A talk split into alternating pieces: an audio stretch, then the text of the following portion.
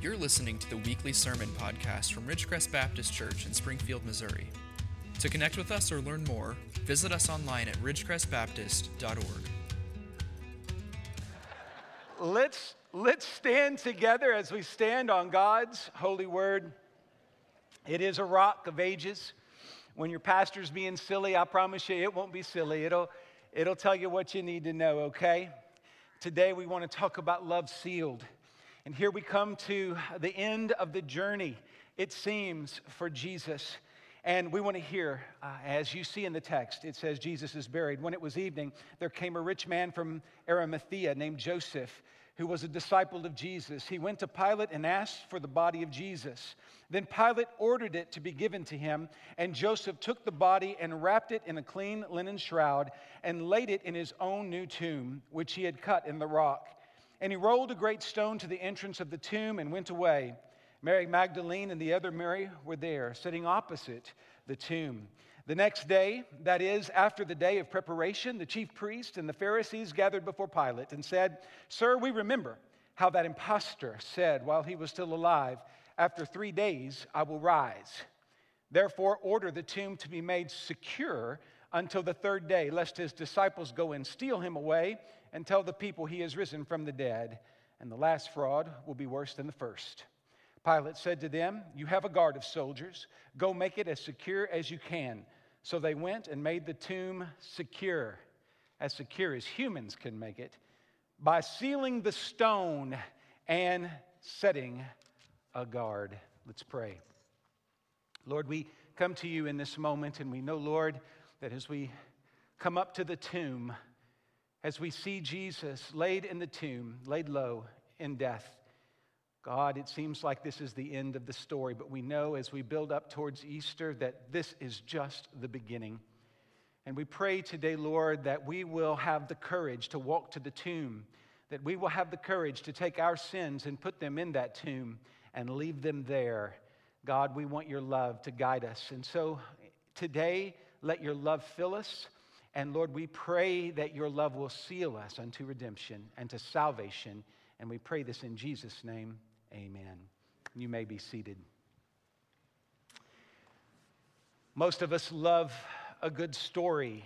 Part of a good story or a good movie is to try to see where the story's going. What's going to be the resolution, the end? Now, if you're like me, you're guessing, and many times, I have to be honest with you, I guess wrong. I'll think it's going to go left, and they go right, whatever. It's part of the fun. But when we come to the Bible, what's interesting to me is the Bible had given clues to the Jewish people, to the Hebrew people for years as it related to the ministry of Jesus, but also as it related to his death and burial, and then his resurrection as well. It's all there. The hints were there. But if you think about it, it makes sense that everybody was caught flat-footed and somewhat off guard by the story of Easter, because we know that death is the final word in the world. Even in the Bible, so many times we see a great man or woman of God, someone within whom the Spirit of God is at work, and yet we are told that they died and they were buried in a tomb. Death seems to be the end, the seal of life, except when it isn't. Early in human history, the first hint that came up was when Enoch walked with God and was no more. Genesis 5:22. That was the first hint that God had something else in store for people than just life and then death. We know that Elijah, many centuries later, was called up to heaven in a whirlwind during the days of the Jewish monarchy in 2 Kings 2:11.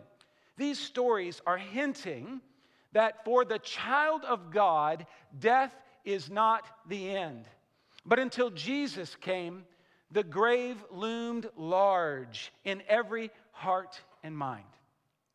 A few weeks ago, as I was looking at this passage, it hit me, and I don't know why it just hit me then, but when you look at Acts chapter 13, 1 Corinthians 15, the Apostles' Creed, the Nicene Creed, and so notice what I did there. I gave you two Bible passages and then two later creeds.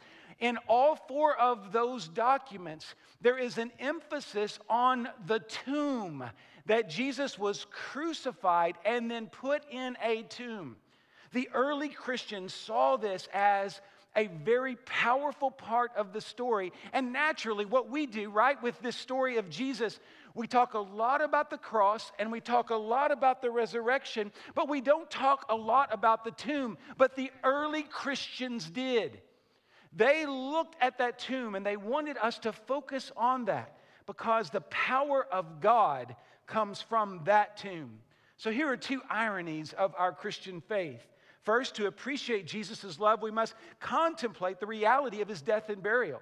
So we can talk about Jesus' messages, his sermons about love, but what's interesting is it's his death and burial that really brings to us, to our faces, to our hearts, the reality of the great love that he has for us. The empty tomb seals God's love for us and secures for us life beyond the grave.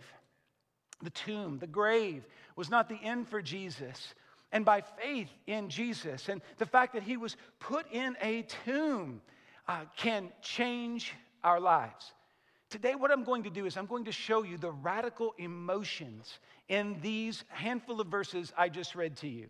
We have the strongest of emotions, and on both ends of the spectrum, we have the positive emotions of love and hope, as we see Joseph of Arimathea lovingly caring for Jesus. And on the other side of the spectrum, we have the negative emotions of fear and hate. Because once again, the chief priests, the leaders of the people of Israel say some very ugly things about Jesus and his disciples. And so we're getting both ends of the spectrum in terms of emotions. We have the best of the best, love and hope, and also the worst of the worst as far as humans go, fear and hate. A little bit of emotional whiplash. Maybe that's what it takes to open our eyes, right? We're going through life, brothers and sisters, and we have so many things going. We're juggling so many things. I think sometimes the text of Scripture has to jolt us and remind us that we are living in a world filled with passion, a world filled with some very negative things. We've even seen that this week. I'll talk more about it in a moment. We've seen some ugly things in our world just in the last 7 days. But we need to know that no matter what we face in this world, the gospel has an answer for us. We have an answer, and I believe what's wild is we have one of the best answers for why we are Christians, why we walk with Jesus, when we look at the tomb. The tomb of Jesus can get us excited. Now, I don't know. Sometimes I do when I'm traveling. I don't mind going to graveyards because I'm weird. It's just the way it is, but I doubt many of you do that for the kicks and grins of it. I do, but here's the deal. We're going to go and look at a graveyard today together. We're going to go look at a tomb, and then we're going to walk out of here believing that God can do all things, even through us. So let's first talk about a disciple's love. I think it would be good for us to talk about the good stuff first. Jesus died on the cross approximately at 3 p.m. on Good Friday. The sun would have been setting at about 6 p.m. that day, and there was a man named Joseph of Arimathea, and he was in a hurry.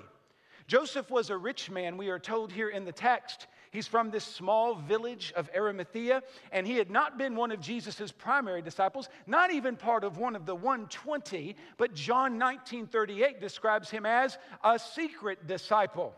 I don't want to get into this because it's just meddling, but too many of us are secret disciples. That's a sermon for another day. The problem isn't that you're a Christian. The problem is nobody knows you're a Christian, but we'll talk about that another day. Though Joseph had kept his love for Jesus on the down low, I want you to see here, I don't want to be critical of Joseph because the text is not critical of him, because he played a very important role. He had been a secret disciple for a reason, and now that reason comes clear to us, because here on Good Friday, he took no precautions in showing his love for Jesus. He boldly approaches Pilate along with Nicodemus. Now, we don't have that here in Matthew, but this is why we have four Gospels. We have four Gospels because it tells us four different viewpoints of the story. But in John's Gospel, we learn that Nicodemus, you remember Nick? Remember Nick? You know, he's also a secret disciple. He comes at night to talk to Jesus.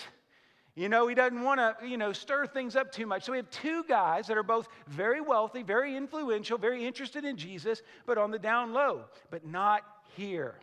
Several things are going on that I want to bring to your attention because things are happening fast. So listen fast. First, Joseph and Nicodemus only have 3 hours before the sun sets. Why is this important? Well, because they believe in the Bible, and they believe Deuteronomy 21:23 was a commandment to them to make sure that no body of any sort would hang on the cross overnight, because they believed, according to that text in Deuteronomy, that that would bring a curse on the land. And so they want Jesus off the cross because that's the culture. That's the expectation. And they didn't want to bring a curse on the land. Now, Pilate had to have been smart enough to know that this was the tradition. And I think this is why he is so amenable to Joseph's request. Pilate doesn't push back. In his nature, I would think he might have pushed back, but he doesn't. He acquiesces. He says, that's fine. He allows this to happen. And one of the reasons he lets it happen is because Joseph has something that very few people in that day would have had, which is his own tomb. Very few people could afford their own tomb. This man was rich enough, wealthy enough to have that. And so not only did he have a request to Pilate, but he had a location to take Jesus' battered body. Pilate says, go for it. With Pilate's blessing and the help of Nicodemus and several servants, again going into John's gospel, Jesus' body was carried to this tomb very lovingly. He is wrapped in a clean linen shroud. That seems like a minor detail, but that also would have been extremely expensive, and only the wealthy could afford to bury their dead in such fine linen. They placed him within the tomb, and they wanted to get him there before the Sabbath. And they do so. Verse 61 tells us that Mary Magdalene and the other Mary witnessed this act and were able to report to the disciples the place where they laid their Lord. Now, this is all important for the rest of the story. But once again, it shows a historical narrative of a person named Jesus who was carried to a tomb by Nicodemus and Joseph of Arimathea to a specific place and buried in a specific tomb on a specific day. These things are important because Jesus lived in this world. He died and was buried. The gospel that we cherish is not a myth. It happened. And Matthew is clear, and these details make it clear. So the disciples would know where the tomb was, and so everyone would know where to go and mourn. But I want you to see here, just for a moment, I want you to think with me how beautiful the love is of Joseph of Arimathea in particular, and how it brings a certain symmetry to our story. Have you ever thought about this? I can't believe I've never thought about this. I wish this idea was original to me, but I read it somewhere. Probably the first man that cradled Jesus in his arms was named Joseph.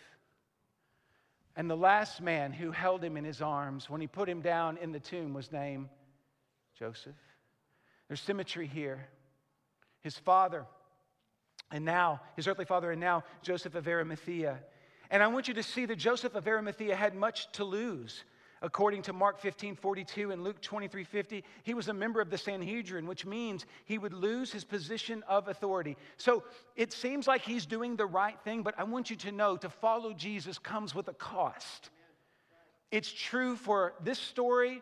For Joseph, it is true for you and me as well. But here's the deal. When you love deeply, you don't worry about what you lose by loving the other. You see, it's a question of how deep is your love. Do you love Jesus enough to lose what you have? Joseph of Arimathea is a beautiful picture of love because it is love willing to give no matter what the cost. And I think for us today, that's the question as we face a culture that is more and more anti-Christian, more and more antithetical to our belief system and what we cherish. We are going to have to ask the question, do we love enough to let go?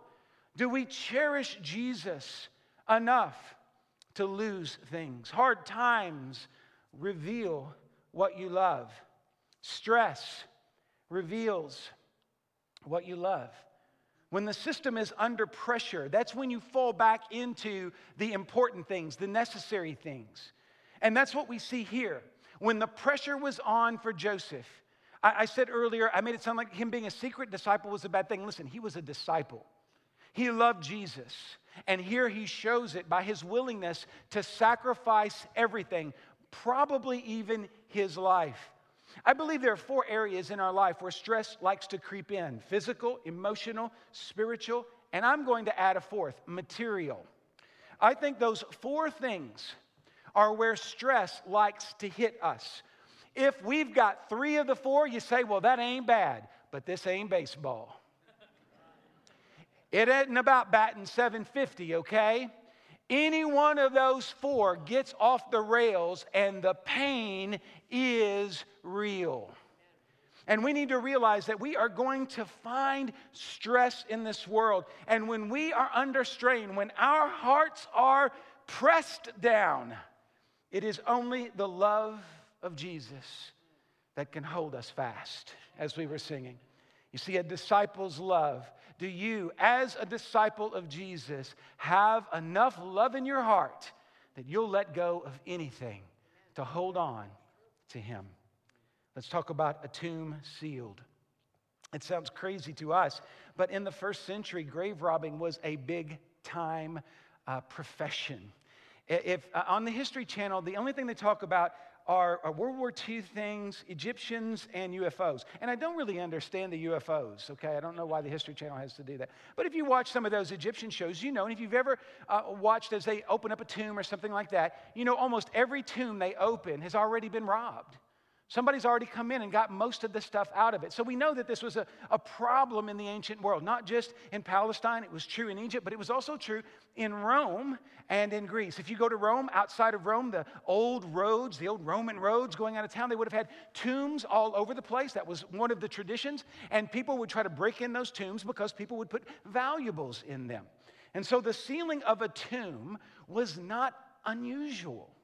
In fact, the fact that this mentions it only really just shows it as being a part of that milieu, that cultural context, because the Romans often had to literally put their loved ones in tombs and then put a seal on that tomb, some kind of wax seal or something that if broken and someone was caught breaking it, they would be crucified. Here in verse 60, we are told that the tomb was also sealed with a great stone. Before everybody went away, before Joseph of Arimathea and Nicodemus and his servants went away. So what we have here is we have Jesus' tomb being described to us as sealed, both literally and figuratively or officially, as the Romans would see it. Now, why do they do this? The Romans are doing this, one, because it was part of their culture and tradition to make sure that people didn't steal from graves. But why did the Romans do this in this particular instance? I don't think Jesus had anything to steal. I think the reason that they did it was fear. They were afraid. They knew that Jesus, not only the Romans, not only Pilate, but in particular the Jewish leaders, they had been listening to Jesus. Now, let me just say this. I'm not trying to be critical, but this is another one of those instances where the people of God are often not listening to God when other people are. And in this instance, the Jewish leaders who did not believe in Jesus had heard Jesus' teachings, and he had told his disciples that he would rise again after 3 days. And so they bring that up. In their minds, this was not possible, but in their minds, they believed that these men would try to rob the grave. They would try to take Jesus' body out of the tomb and then claim a miracle had occurred. So Pilate agrees that soldiers need to put on guard, but I want you to know there's more than fear at work here. There is also deep hatred. Look at the language here in our text. The Jewish leaders call Jesus that imposter in verse 63. In verse 64, he is called a fraud. They're talking about Jesus, who only preached love, who was always consistent, who cared for the flock that was his own and even the sheep that were in Israel. He never did anybody wrong, and yet he is called here that imposter and fraud. These men were bold. They were bold in like fashion to Joseph, who did it out of love, right, and hope. But here we see instead the boldness guided by fear and hate. We see these men saying these things and acting in this way because they believe that Jesus and his disciples are fraudulent. These are men who listen to Jesus and listen well. These are men who are not religious, although they claim to be. These men are religious, they claim to be, but they are not going to allow anything to compromise their beliefs, their particular ideas, no matter what God brings their way. So twisted are their minds that they call God's only Son, listen to this, a deceiver, an imposter, a fraud. These are religious people. Hear this. We will be upside down in our morals if we give into fear and hatred. Now, I'm talking to a group of people in here that you would say, most of you in the room would be professing Christians. You would say that you are Christ followers. But I want you to know that it is possible that we are not turning the world upside down because we allow our fear and hatred to turn our hearts upside down. And let me give you an example. What has happened in our country this past week is tragic. This Presbyterian Church of America church in Nashville that has experienced this great loss of life of children and adults. It's a terrible thing. Naturally, the press has taken this and spun it a whole other direction. You all know that story. I don't need to tell you these things. I'm assuming you know what I'm talking about. But I want you to think about this for a moment. The devil wins if we allow fear or hatred to motivate how we talk about this and what we do about this. Because here's the deal. Every single soul in this world is sinful.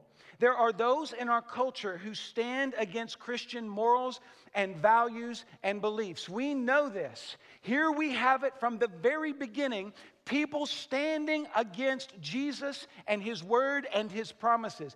These are people who should have accepted him with open arms. But because they allowed fear and hatred to take over their hearts, they became enemies of God.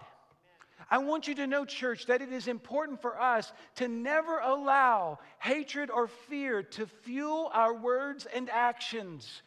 That's what the world does. But when you allow your emotions, when you say, man, we've got to get this right, we got to fix this, and usually we have political means to an end to do that. But I want you to know this. I will stand up against error. I will preach against falsehood. But I always want to make sure that I'm doing it with the love of Jesus, with the hope that we win people to Jesus. Being ugly to the world is no way to win the world. Standing up for truth is an absolute necessity, but we must do it with love. And too often it is fear and hatred that is driving the church. We're upset and we're mad because we're losing ground, or we think that the world is against us. Well, it is. It's been against us from the beginning. And Jesus still loved the world and gave himself for it. When we have hope and love driving us, we'll lay down our life too. But if fear and hatred are driving us, we won't let anybody get anything over on us. The more fear grips your heart in this world, the less likely you are to experience the power of Jesus. And that power comes from another world. Let me tell you what I think. I think to win America, we need a power from another world. I think we need a love like no other. I think we need grace and mercy like the world rarely has seen. We can talk about revival all day long and what that looks like, but let me tell you what it looks like to me. It looks like a bunch of people like us, common folks who just love Jesus and love lost people. The world needs to know that we love them. Fear is natural enough, but fear comes from the most unnatural place. Fear comes from hell. The more you give into fear, the more your life will have the stench of hell. We want to have the aroma of Christ. We want to have the aroma of heaven. We must make sure that our hearts are right, that we are not allowing fear to grab a hold of us. The tomb was sealed. Fear is what sealed that tomb. Fear on the part of the Jewish leaders and the Roman leaders. But it is hope and love that changes everything. Let's finish by talking about our Savior. Joseph, Nicodemus, and the women who were there showed their love for Jesus. I believe this is an image, a picture, if you will, of their belief that he is still the Savior. I believe, I really do. I don't think they knew exactly what was going to happen, but I think this devotion is more than practical. I think this devotion shows that they were listening to Jesus just as the Jewish leaders were. They didn't know what was going to happen, but they knew something was going to happen. In all four Gospels, it is the women who seem to have the clearest understanding of who Jesus is, have the most love for him, the most faith, and the most hope. But here we see Joseph of Arimathea and also Nicodemus had that same faith and hope. Hear me out. Jesus will never disappoint those who love him, have faith in him, and put their hope in him all the way to the tomb. Jesus will not let you down. In one of the earliest expressions of the gospel, Paul says this to the Corinthians, "For I delivered to you as of first importance what I also received, that Christ died for our sins in accordance with the Scriptures, that he was buried, that he was raised on the third day in accordance with the Scriptures." Notice it mentions the burial. Paul says to the Romans, "We were buried, therefore, with him by baptism into death, in order that just as Christ was raised from the dead, by the glory of the Father, we too might walk in newness of life." Both of those important passages talk about burial, the burial of Jesus, but also Paul is pointing to the burial of our sins. Jesus' burial is a sign of hope to all who believe. Jesus was placed in the tomb because he did die for our sins. And our sins, they're what can stay in the tomb. And what I want to tell you is this. There are aspects of your life this morning that you are carrying with you that need to stay in the tomb. The bottom line is this: Jesus comes out of that tomb with resurrection power and authority, but what needs to stay in the realm of death are the sins that lead unto death. I am a believer in Christ Jesus because Christ Jesus has the only answer to death and the grave. Every other faith and every other religion and every other so-called hope really doesn't have much to give you when it comes to your last breath. But when we are in Christ, when we believe in Jesus, we know that our story doesn't end at the tomb any more than Jesus's does. And that knowledge ought to change how you live your life. I want you to think about what this text is telling us. And I believe this will get our hearts Easter-oriented. You know, there's a difference between intersections and dead ends. A dead end is something that when we come up to it, we really can't go any further. That's the end of the line. If you do not have Jesus, you will carry your sins with you into eternity. That is a dead end. But when we look at the tomb of Jesus, it is not a dead end. It is just an intersection. Yes, death will stop you. There is a stop sign. And even those of you who drive in Springfield, you'll have to stop at this one, okay? Yeah. You will. It is appointed and the man wants to die and then comes the judgment. We all will come to a stop, but we will go on because the tomb is empty. That's what Easter is all about. It's not telling you you're not going to die. It's just saying when you die in Christ, you will continue on. You will be given a body that is like his, and you will live forever with him. Amen. I can remember as a 20-year-old preacher preaching my first funeral sermon. And I remember just the sadness of that day. It was a pretty spring day like today is going to be. I don't remember if the wind was blowing 100 miles an hour, but I do remember it was a pretty spring day. And I just remember, how can I do this? How can I, for the rest of my life, come and preach funerals and stand over graves? And this dear lady, I won't give her name, but she was so sweet. She was one of the first people who invited me in and showed me why Southern Baptist preachers are so overweight.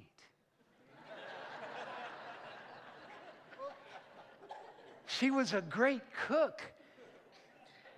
She put like sugar in the macaroni and cheese. You ever heard of such a thing? Try it. It is really good.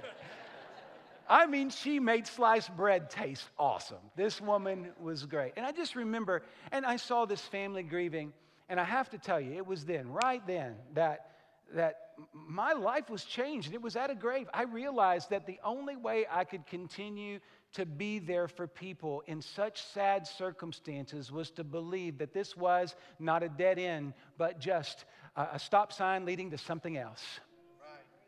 I want you to know that I stand before you. I don't pretend. Listen, I don't pretend to be an expert preacher. I don't pretend to understand theology perfectly. I make mistakes up here all the time.